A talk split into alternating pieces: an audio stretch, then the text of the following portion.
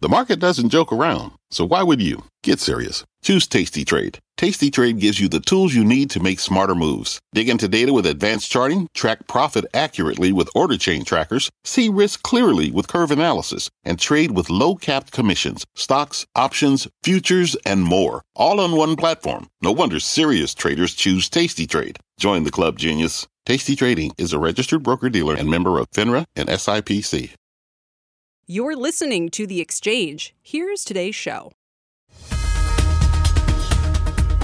Thank you, Scott. And yes, it does. I am Brian Sullivan in for Kelly today, and here's what is ahead Omicron concerns? Not on Wall Street. Investors shrugging off a spike in cases with the S&P 500 sitting at another record today. Holiday retail sales surging. We're going to dig into that and some of the names you may want to buy, but not everybody is so cavalier. Demand for at home COVID tests still soaring. They are hard to find. And the question is do they even work well against Omicron? Dr. Michael Mina is here in an interview you have to see. And 2021's top tech, Whole Foods delivery disaster, and more rough seas ahead for the cruise lines. All that and more is coming up in today's edition of Rapid Fire. We begin with the markets and more record highs. Let's get down to Christina Partsinevelos with the numbers and the trade. Christina, Hello. What Monday blues, right? The S&P is pushing deeper into record territory and it's already recorded its 68th record close of 2021.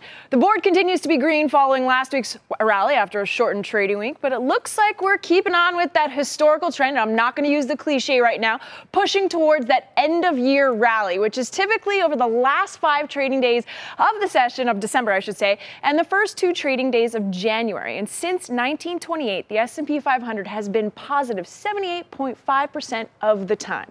With many on holidays right now, hopefully watching CNBC, liquidity is relatively low, but you got a lot of sectors moving higher. Information technology, followed by energy and materials, are leading the pack right now, all above 1%. More specifically, the semiconductor ETF. I want to focus on semiconductors right now. SOXX hitting an all time high since its inception back in 2001. You've got Applied Materials up 3%, Teradyne up over almost 3%, Broadcom over 1%, uh, and the list continues.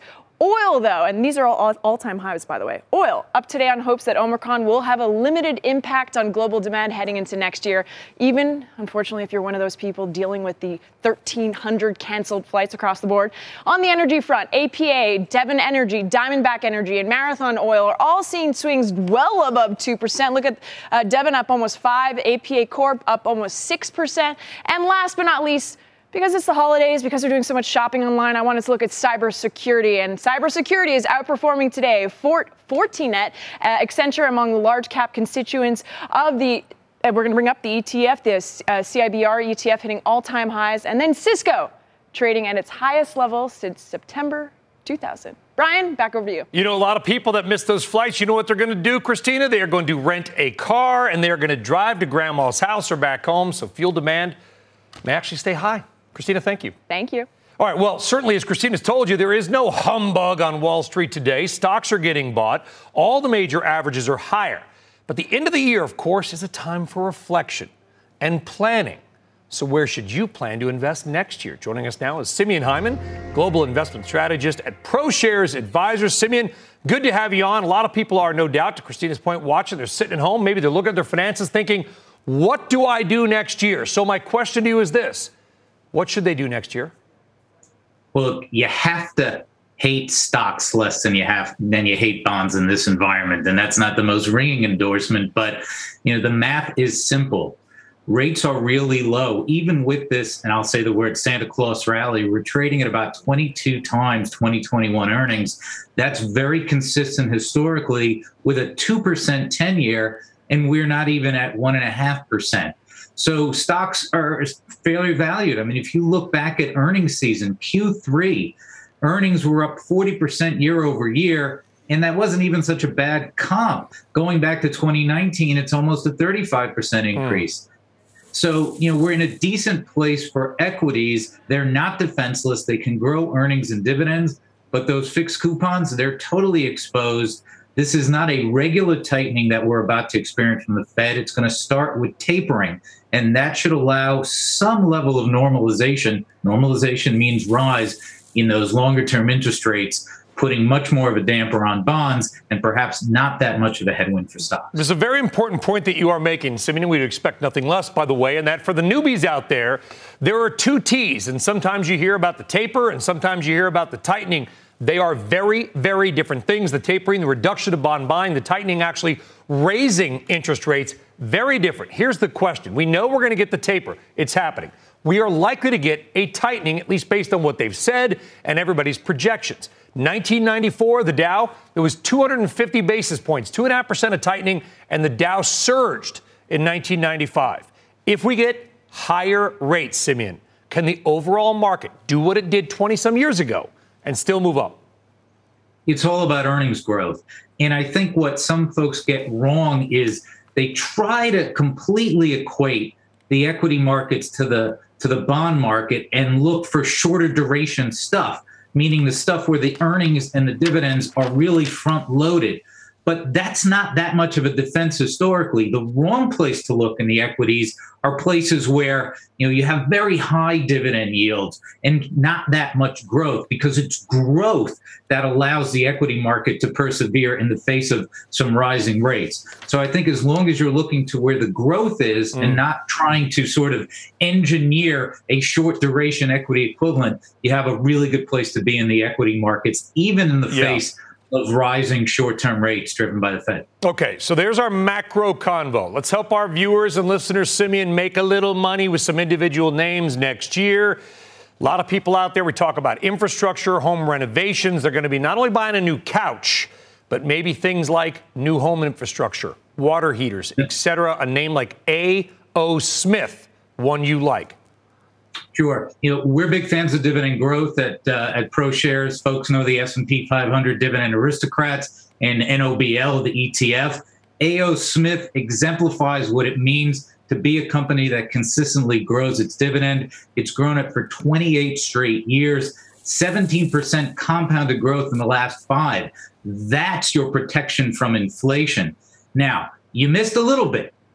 They did have a pop on their last earnings release but that has not erased over hmm. five years of underperformance in the face of, of the large cap tech run. If you want a valuation yep. point, you're looking at the same EV, EV, excuse me, enterprise value to EBITDA multiple as the S&P 500, but three to four times yeah. the return on assets. So that makes sense. And another name, a very smart guy named Thomas Tull, who's a multi-billionaire part owner of the Steelers. He backed a company called Figs, trying to change the game in medical gowns and PPE and hospital equipment. Stock's been rough, down 30%, but you say buy on the weakness.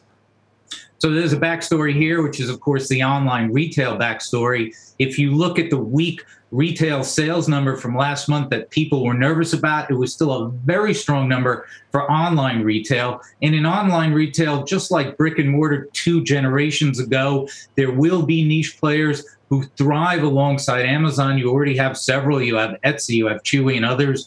Figs is likely to be another. For those who don't know who they are, they make medical scrubs. 85% yep. of individuals buy their own scrubs. This is a category killer. Its its underperformance since its IPO was kind of punctuated by the CFO um, who retired just a couple of weeks ago, uh, but a real opportunity to be invested in a category killer, yep. particularly after a period where the brick and mortar retail rebound probably went a little too far. A.O. Smith and Figs, two new names on the smaller cap side. Simeon Hyman, we really appreciate it. Thank you. Have a happy new year, buddy. Talk to you on Thank the other you. side. Take care. All right, and for more ideas on where to put your money, be sure to catch our CNBC special, Your Money 2022. That is tonight, 6 p.m. Eastern, for all of Wall Street's top picks heading into next year. You literally cannot afford to miss that. All right, now to a news alert in the bond market. Two year notes, they are up for auction, one of the final, maybe the final of the year. Rick Santelli's at the CME. Rick's, Rick, Merry Christmas, Happy New Year, all that stuff. And is it going to be a Happy New Year for the bond auction?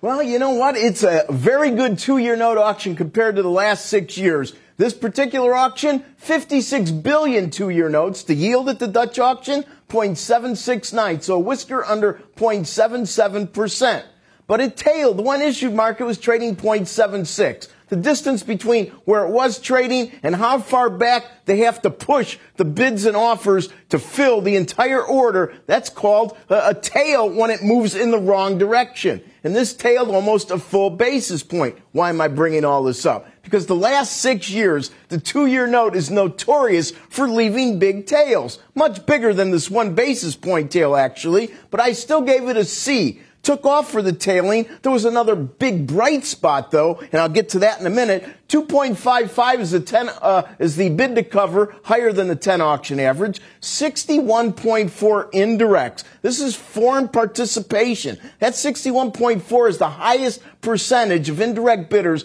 going back to June of 09. There's your highlight there. If it wasn't for the tailing, it probably would have had a better score. Tomorrow we'll have fives followed by sevens to complete all the supply, and none of it goes particularly well in December. So, of course, we'll keep everybody apprised, Brian. Uh, think about it this way the two year note closed last year at 0.12, which means it's up almost 60 basis points for the year thus far, which makes sense because the market's looking ahead to what the Fed may do with rates mm. in 2022.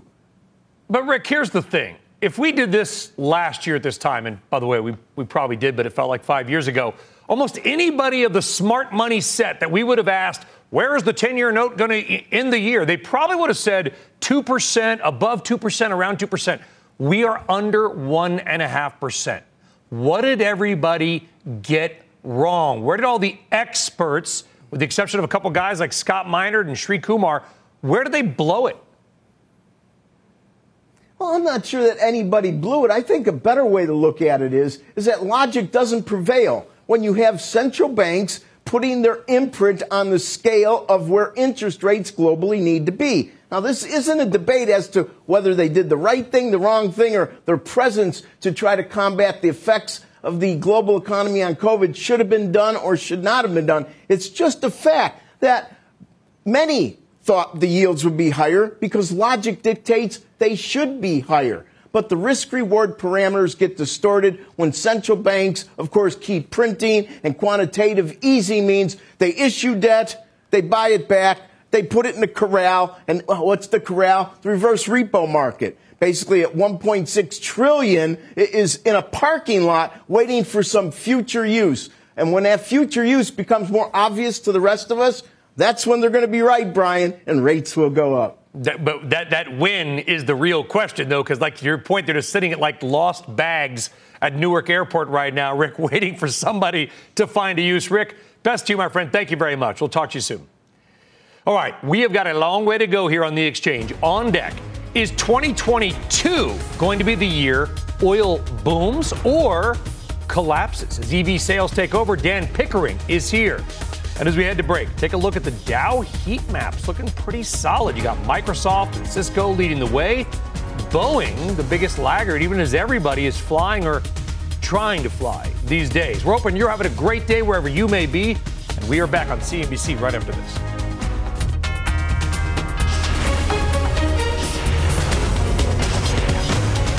This is The Exchange on CNBC. Summer, the best time of year, usually doesn't come with a great deal. Soaring temperatures come with soaring prices. But what if there's another way? With IKEA, your summer plans can last longer than two weeks of vacation and be more affordable. Here, everyone can have lounge chair access, no reservations needed. From affordable outdoor furniture to stylish accessories, we have all the essentials you need to soak up summer in style, no matter the size of your space. Start planning a better summer with IKEA. It's your outdoor dreams inside your budget. What's on the horizon for financial markets? At PGIM, it's a question that over 1,400 investment professionals relentlessly research in pursuit of your long term goals. Specialised across asset classes, but united in collaboration, our teams provide global and local expertise. Our investments shape tomorrow, today. Pursue your tomorrow with PGIM, a leading global asset manager.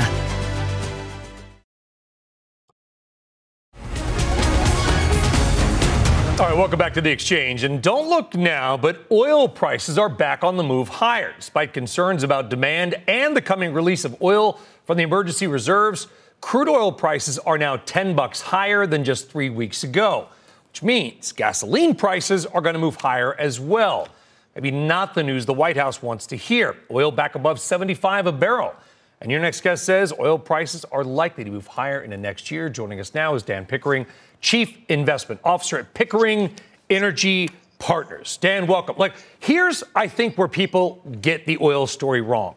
There is a big difference between demand going down, which is what a lot of people think, and demand growth slowing, which is where the projections are. That means demand is still growing, just at a slower pace. Is that where you think some of the oil bears are getting it wrong? I think the bears are a little worried about longer term issues like energy transition. Um, they're worried about the economy. They're worried about you know the Build Back Better not passing. What they're what they're missing is that we've got this pent up demand, and um, energy transition is a long way away. So the demand side looks like it's improving, and the supply side's balanced, Brian. So I think we've seen oil hold at 65 a couple of times now, and so I think we've got a good floor. Question is, what's the ceiling going to be? Yeah, and I think also what the Bears miss is that it's a little bit myopic. They forget there's a whole world out there, Dan, that just wants a little taste of what we've had in America the last 30 or 40 years, which is clean, you know, renewable, not renewable, but but reliable and fairly inexpensive hydrocarbons. We can all transition here in America to EVs if we can afford it people in, say, emerging markets like India, Nigeria, parts of China, they can't. And it's a big world out there. The global demand side is, is, a, is, I think, the side that people tend to miss the most. Without a doubt. And, and what you're seeing with the situation in Europe uh, is that a quick move to renewables makes things less reliable, hot, more volatile, and ultimately, for them right now, more expensive. And uh, the developing world can't handle more expensive. They want cheap and available. And so uh, we think that the, the outlook on the demand side continues to look uh, more robust than consensus for into the next five to 10 years. And this energy transition will take decades, you know, not quarters or years. And so, you know, in the meantime, we need fossil fuels and we're going to use them. Do you think that we're going to see increased production in the United States? I know the Permian has held up pretty well. The rest of the country, more higher costs, they have not. The big majors, they're sitting on their cash, they're giving it back to investors, higher dividends, buybacks, etc. Will U.S. production increase next year? U.S. production up, but not much. And remember, our peak was 13 million barrels a day. We're down around 11.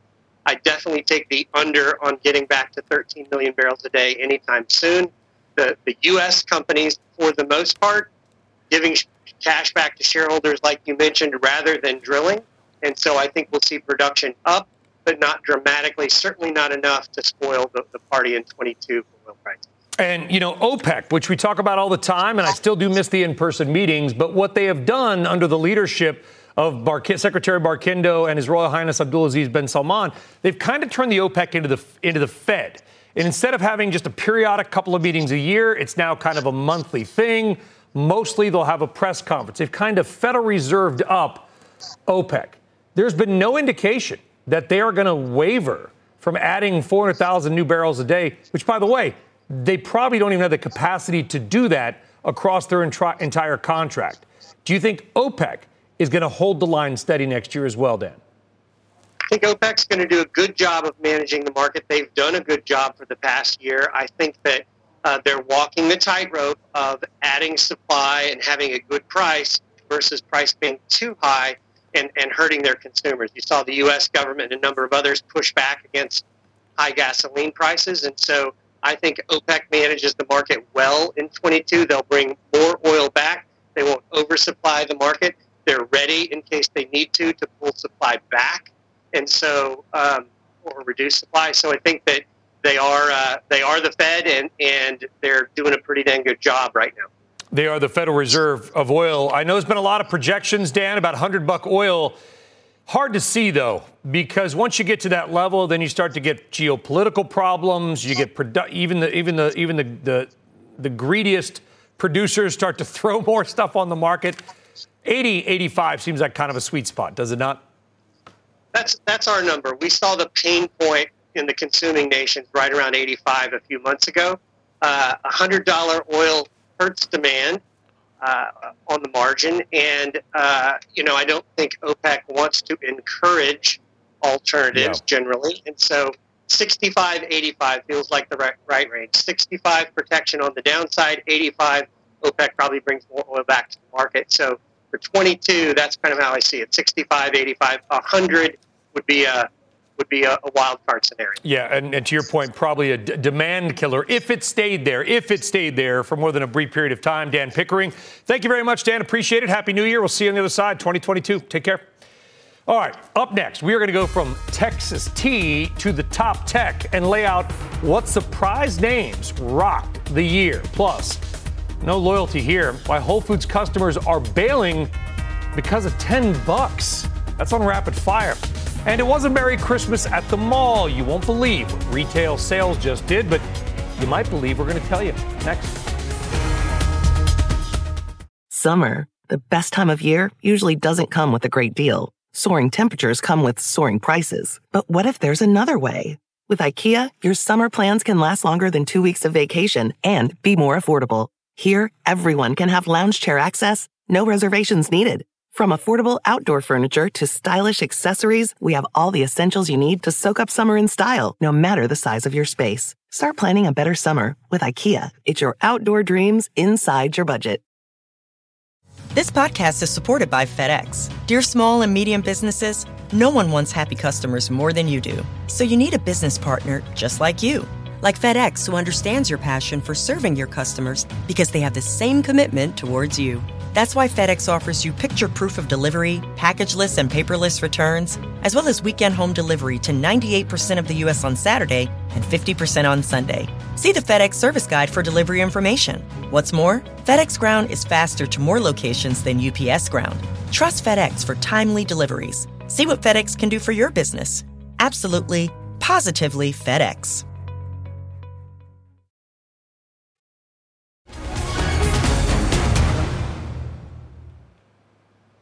All right, everybody, welcome or welcome back to the exchange. The markets right now they're having a little post-Christmas Santa Claus rally. We're seeing the S&P 500 up more than 1%, and that, my friends, means it is yet another record high. If we close at a record high, if you're counting at home, it'll be the 69th record closing high for the S&P 500 this year. Only one, two, three, four, eight off the all-time record. All right, let's get a check on some of the sectors. You got healthcare, you got tech, you got real estate, all on pace for record closes as well. In fact, technology is up 1.75%. It was hot all year. It's hot again.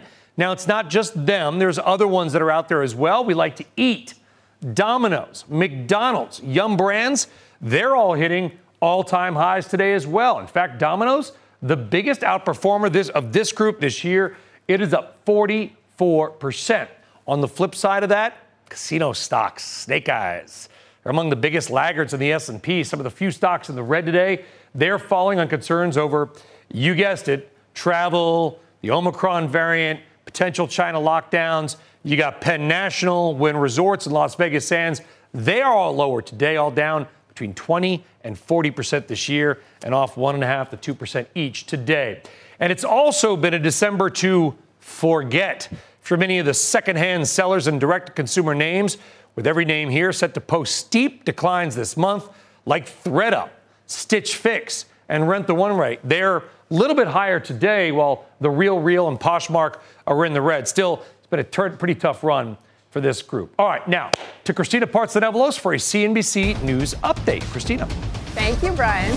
Here is what is happening at this hour. President Biden says he's open to shortening quarantine times for people who test positive for COVID.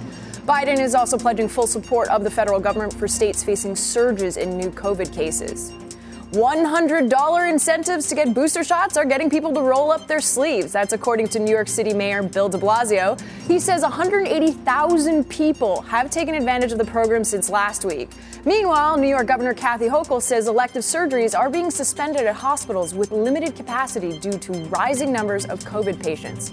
On the news, COVID testing lines remain long in many parts of the country. See what health officials are doing to meet demand tonight at 7 Eastern.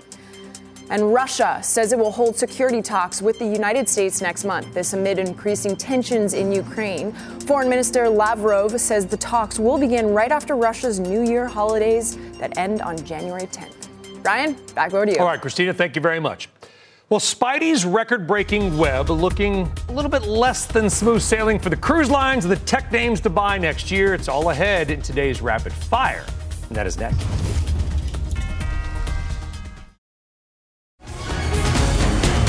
All right, welcome back. It is time now for rapid fire. So let's do it and talk top tech. Maybe more woes for the cruise lines. Spider Man doing something maybe nobody thought was possible again and a little trouble at Whole Foods. Here now to break it all down is Delano Saporu, New Street Advisors founder and financial advisor, along with CNBC's own Michael Santoli and Seema Modi, no doubt, in her 52nd cup of coffee today.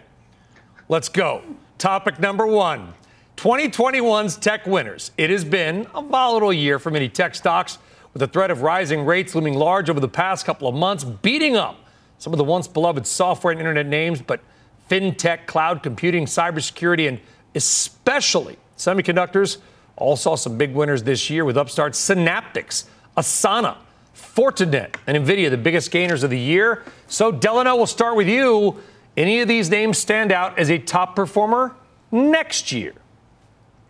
Hey, Brian, thanks for having me. I, I, think a lot of these names can have the potential to perform well next year. But if I'm thinking about the headwinds that you mentioned with rising rates, I want to stick with uh, the businesses that have those high margin businesses that are spitting out cash flow. I like NVIDIA here. Obviously, we know that the tech, the semiconductor demand is still going to be in place in 2022, um, even with congestion or any supply constraints. But that demand is still going to be there. Uh, if you're looking at their, their data center, you're looking at the gaming chips unit, that's also a strong unit.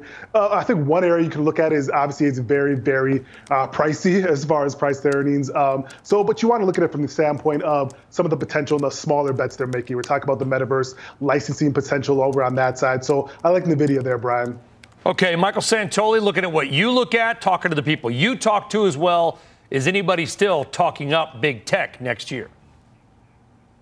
I don't think it's the consensus for a leadership group, Brian, which maybe is a, net positive. Uh, one thing I would, you know, remind people. I was looking at this the other day. The semiconductor index has approximately doubled the performance of the S&P 500 on a one, three, five, and 10 year basis. I mean, it's almost like the danger was overthinking it, that the world was becoming more siliconized. The other point being there's a lot of attrition in tech. So the indexes have done well, the average S&P tech stock has done well, but Asana, Upstart, they're down 40, 50% from their highs. The cloud computing ETF is actually down on the year. So I think you've, you've actually had a little bit of uncertainty run through some of the overheated areas of the tech market. I'm not sure how that sets up for 2022. All right. Well, a lot of investors hoping that tech continues to run. All right. Topic number two is the cruise lines. At least today, taking another hit. You got Norwegian, Royal Caribbean, Carnival, all lower today. Cases scuttling at least the end potentially of some vacays yet again. At least four ships have been turned away from ports of call or prohibited from letting passengers off due to, you guessed it, more cases on board. Despite this, cruise stocks doing okay recently. All the big three up double digits this month. And I know some people, my family, Seema, that booked a cruise for April, although they didn't pay a lot ah. for it. They didn't pay a lot for it. And apparently it's like 50% capacity. So, asking for a friend, how is cruise line demand looking right now? You talk to all the CEOs. Well, we just heard from Carnival last week, Brian, and the expectation is that second half bookings and going into 2023, demand is very strong. But we still need more clarity on what the situation is right now. CEO Arnold Donald telling CNBC that they're only seeing a small spike in cancellations. Does that change if we start to see more variants? This has not been an easy pandemic or easy pandemic for the cruise lines to navigate. And these stocks really move on COVID headlines. In fact, here's a question to you, Brian. Name Uh-oh. any other sector that is more reactive to COVID news than the cruise lines. Last week, there was more encouraging headlines around the Pfizer and Merck drugs getting approval. That sent these stocks up. Today, the sentiment has sort of changed, and you see where cruise stocks are trading today. So it's interesting to see sort of this daily price action. Longer term success really hinges on next year and these cruise lines returning to profitability. We're eyeing uh, sort of the second half of next year for those targets. I, and I can't answer your question, Seema. I don't know of another group that's as volatile. Mike Santoli and that kind of goes to the, to the trade. If I was an algorithmic trader running a programmable hedge fund or whatever,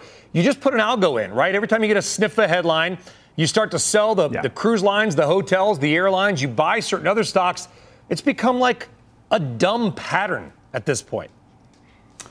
Right, uh, and it kind of works till it doesn't. I mean, there's absolutely very much a headline sensitivity to that group, and it really has been mostly a proxy for you know the outlook for reopening type activities of the next six or eight weeks. I think longer term, it's a tougher road. Uh, if you're looking at the cruise lines, obviously we all know they had to raise a tremendous amount of capital, both equity and debt. If you look at coming out of previous crises or crashes, like the tech, tech bubble crash or like the global financial crisis, that group at the epicenter yeah. had these huge bounces off the lows, but really wallowed for years thereafter, whether it's home builders and banks after 08 or uh, internet after 2000. Yeah, I just wondered, Delano, listen, I mean, is this investing right now or is this gambling with some of these cruise lines? Because you really don't know what's going to happen you, you really don't. I think it would be more, as, as mentioned by the panel, trading. So making trades, quick trades based on what you're seeing in these headlines. And I think that presents a difficult road for an investor who's looking outward um, a little bit further. Um, it's because you mentioned, know, I think this is one of the areas where the addressable market could be potentially shrinking uh, as we have, you know, different variants popping up um, that we're fighting and battling with. So I think, you know, from my standpoint, we've stayed out of these names. It's not something we'd want to invest in for long term. Yeah, maybe a little bit of a trade there if you got the guts for it, but otherwise you got to hold on to your hats. All right. Next up, holy Dr. Octopus, Spider Man, No Way Home breaking through the $1 billion mark in ticket sales over the weekend. Needless to say, it's the only movie to hit that milestone this year, probably for many reasons you can figure out. But maybe old Peter Parker is just a special one off. Can other movies do the same going forward? Or do we think, Seema Modi, that people are still a little bit spooked by sitting in the theater, or they've just done their whole home up enough that they don't need to go to the movies? That's what I thought, Brian, but clearly the results from Superman suggest that people, if the content is good, they will go out and they will buy a ticket and see this movie in the theater. I think this is a shot of optimism for theater owners and a little bit of a little bit of humble pie for the streaming platforms that over the last year have been saying that theaters are dead. Um, so now it really comes down to the content and the new releases into next year. Yeah, Michael Santoli, I mean, listen, of course, you might have heard about this company called AMC they're like a movie theater yeah. stock, and there's some people on the internet that like to trade them back and forth. Of course, I'm being a little bit sarcastic here, but I mean, it goes to the whole Reddit trade as well. Seema asked me about what the more volatile, maybe I should have said movie theaters and cruise lines. Yeah. You kind of lump them together. Yes, uh, there's no doubt about that. Although I would really look toward things like Cinemark, which you're just flashing up there, as a real proxy for what people think about the box office and the, the staying power of the uh, the return to movies. Uh, as, because AMC became a phenomenon of its own. It traded at many multiples of its pre-pandemic market value uh, when you know pre-pandemic peak earnings were you know probably never going to be seen again. So I think you have to set that aside as a special case, and maybe set Spider-Man aside as a somewhat special case in terms of the circumstances. It was an inherently social kind of fan base. They wanted to be there for the beginning. A lot of pent up demand for this particular set of characters. Sony doesn't really have a, a big streaming platform, so they weren't going to put it uh, out there on the day of the uh, box office release either. All right, let's move on now to topic number four. And apparently, high grocery costs are okay, but high delivery costs are not. Whole Foods reportedly seeing a big drop in delivery orders after instituting about a $10 delivery fee two months ago. The Amazon owned grocer previously offering free delivery to Prime members. Now, Whole Foods spokesman said delivery remains a quote thriving part of their business.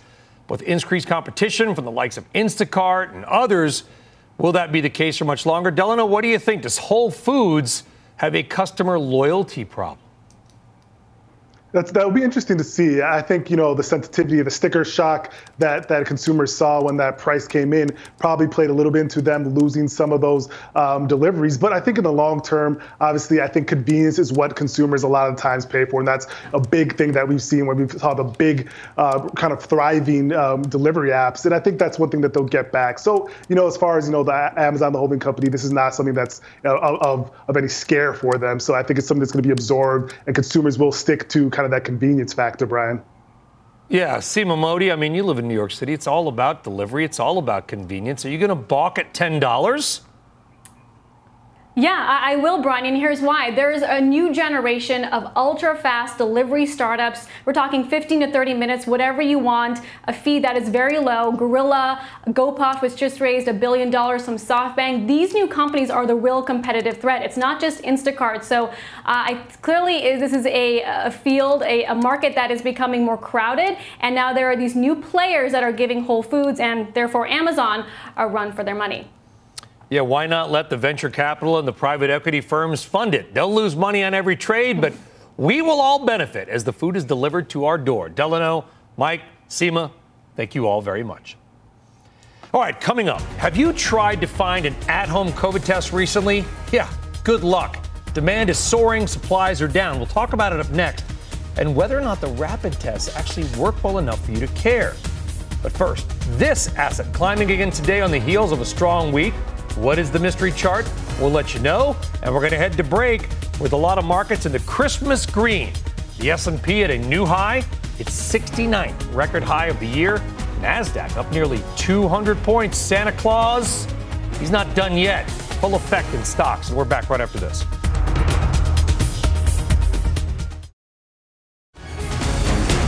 All right, welcome back to the exchange. Bitcoin coming off a strong week. Let's get right now to Christina P for a market flash on what the cryptos are doing today. Christina. I don't want to jinx it because anything is possible, but it might be tough for Bitcoin to hit that promised $100,000 mark by year end, but it is definitely trudging higher. And what a year of all time highs and record breaking drops in 2021. Year to date, the cryptocurrency is well above 75% higher, on pace for its third straight positive year after gaining over 306% last year. And you can see just to the two year mark, 616%.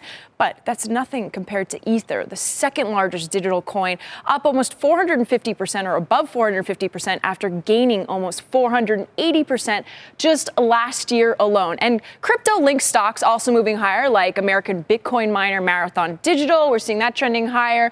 We also have, uh, and that's up 22% just in the past five days. And you have similar pa- patterns for Riot, Blockchain, MicroStrategy, Coinbase. You can see across the board a sea of green. And some of that movement could be due to the upcoming crypto bill. Wyoming Republican Senator Cynthia Lummis plans to introduce a crypto bill that would cover everything from how digital assets are taxed to regulating stablecoins and creating a new regulatory body. She's even tweeted she's seeking bipartisan co sponsors out there. Such a bill, though, as you know, could provide some some clear guidelines on how to navigate and regulate the crypto world. Brian, back over to you. All right, Christina, thank you very much. All right, up next, demand for at home COVID testing is booming. A black market is popping up, but we just had a big study out of Switzerland on testing, and here's a question as we head to break Do the rapid tests work well enough on Omicron for you to care? Dr. Michael Mina is the leading voice on this in America, and he is here next.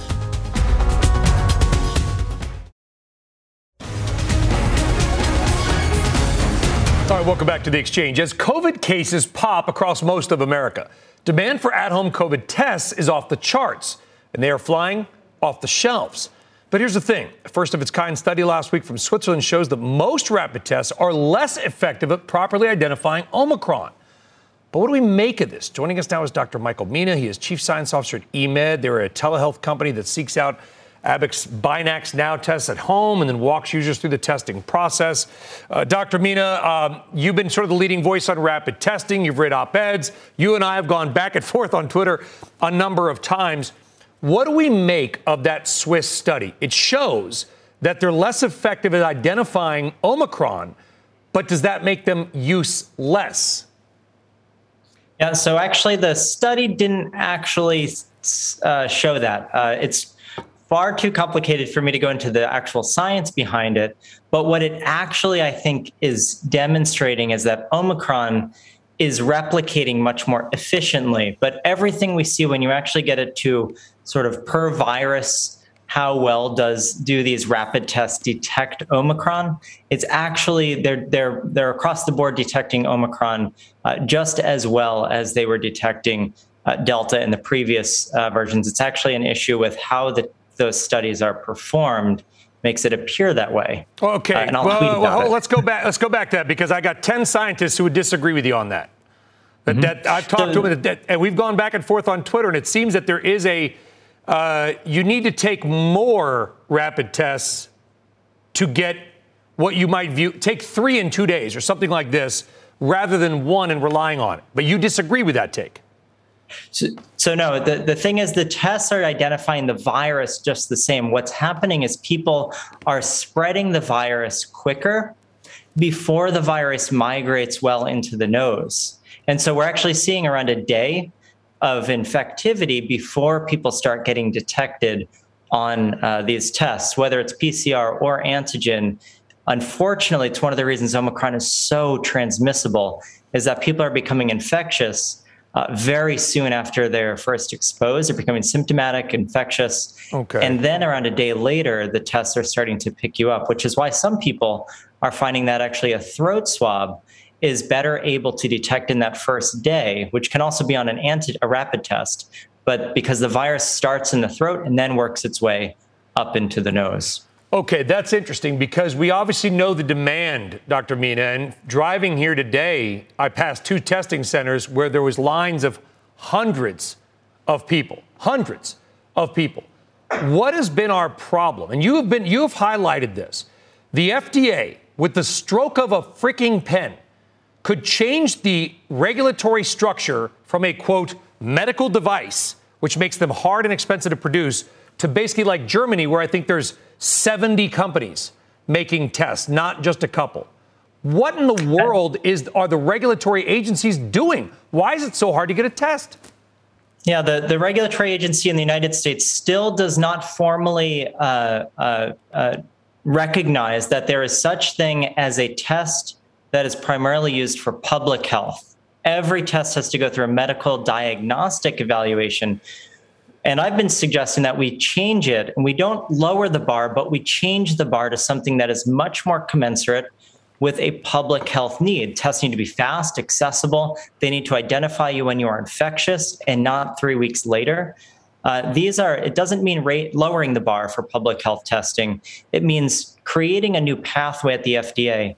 One, one thing that could afford, for example, is uh, the ability for America and the FDA to look at Europe and say, what are the best tests that have been used millions and millions of times in Europe?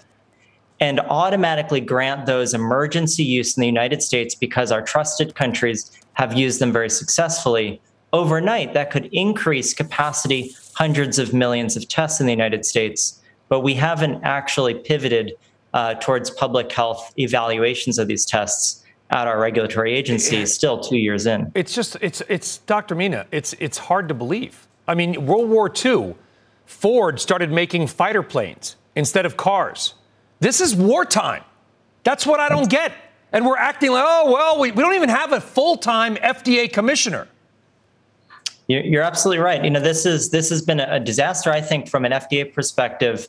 You know, and it was both administrations failed to recognize this need. And I said a lot. If we were being bombed, or or four four commercial airlines were going, were getting shot down on our in our country every single day, we wouldn't wait for some regulatory agency to say we need to act. We would act swiftly even if we didn't have every cinch of information, yep. we would do what we needed to do. And we're just not living up to that here in this pandemic. And tests are like $3 equivalent and widely available across most of Western Europe. Dr. Mina, appreciate that. And by the way, I also appreciate you clearing up that study because there's been a lot of back and forth about what it really means. And I'm glad to know that these, because I've taken about four tests in the last four days, that they're still yep. somewhat accurate. Doctor, thank you very much. Very accurate. Absolutely. Dr. Michael Mina has been a leading voice on this.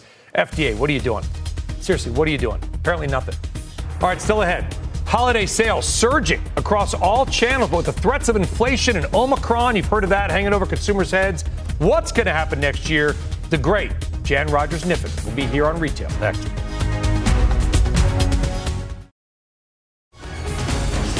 All right, welcome back to the exchange. The Omicron variant and rising prices not stopping you from opening up your wallets over the holidays. According to MasterCard Spending Pulse, U.S. retail sales jumped 8.5% between November 1st and Christmas Eve. That's 8.5% over the same time last year. Oh, and by the way, that is the strongest growth in 17 years. Jan Kniffen joining us now. He's the CEO of J. Rogers Kniffen Worldwide. And Jan, good to see you again. Merry Christmas. I mean, here's the thing history is littered with the remains of people who have bet against the American shopper. Shopping is a national sport, it is a national holiday, and even Omicron and all these new variants and concerns weren't going to hold people down. What did you see for retail over the holidays? I thought it was extraordinary that given cost pressures, supply chain problems, the inability to hire people, wage raises, and inflation, Omicron, despite that, great numbers on the top line, great numbers on the gross margin line. Maybe best holiday selling ever, but certainly in the last 17 years. I got to imagine, to your point, the retailers are loving it because I didn't see a lot of discounts out there. A lot of people out there paying full price because, to your point, you may have been on the shelf, but there was probably just enough, which means there's no excess inventory, which means they do not have to discount. There's a lot of pent up demand. Most consumers have a lot of money in their pockets. That's not my opinion, that's Goldman Sachs. It all kind of summed up to the perfect storm for many retailers. And Brian, just wait till this week because gift card sales were up 43%. Wow. We don't count those until they show up and they're going to start they started showing up before christmas. They will show up in volume this week and into next week and we've got a lot of brand new product that was stuck on the boats that's still being delivered to the stores. So the intersection of that two should make for some more great margins and really strong sales. I was going to wear a santa hat on this show but i'm told it won't arrive in the ports until late march or something jan so it'll have to be for next year. You know you talked about labor issues. Two sides that coin right? We know it's tough to find people which means your labor costs are probably down. Instead of having, say, six people at a clothing store, maybe you have three or four. The lines are a little bit longer, but the labor costs are lower. Are the margins of these retailers just going to continue to rise? Well, they're setting records. Can they continue to rise into 2022 is the question. But I think, you know, we've got a really good labor market right now from the point of view of people being able to spend. So the government supported spending last year. Workers are going to su- support spending this year. And if that's true, we could continue to see really strong sales of things as opposed to experiences right through the first half. Omicron has slowed down experiences, but it hasn't slowed down things at all. So I really think we're going to have a strong first half on the back of a consumer that's got a job and can get a job and can get a raise on the job and can find a new job if they want one. Yeah, at a higher rate, have a little more money in their pockets as well. Jan, going back to your point about gift cards, up 43%. I mean, that is stunning. When do people traditionally spend their gift cards? They spend it like the first week of January, or do they stretch it out as long as they can? They spend them all in the first 60 days. They spend a huge yep. proportion of them in the first 30 days. But yes, the biggest redemptions will come the next two weeks. Jan Kniffen, thank you very much, my friend. Take care. All right, and with that, that does it for The Exchange. You've been listening to The Exchange. Make sure you're subscribed to get each episode every day, same time, same place. This podcast is supported by FedEx. Dear small and medium businesses, no one wants happy customers more than you do. So you need a business partner just like you. Like FedEx, who understands your passion for serving your customers because they have the same commitment towards you. That's why FedEx offers you picture proof of delivery, packageless and paperless returns, as well as weekend home delivery to 98% of the U.S. on Saturday and 50% on Sunday. See the FedEx service guide for delivery information. What's more, FedEx Ground is faster to more locations than UPS Ground. Trust FedEx for timely deliveries. See what FedEx can do for your business. Absolutely, positively FedEx.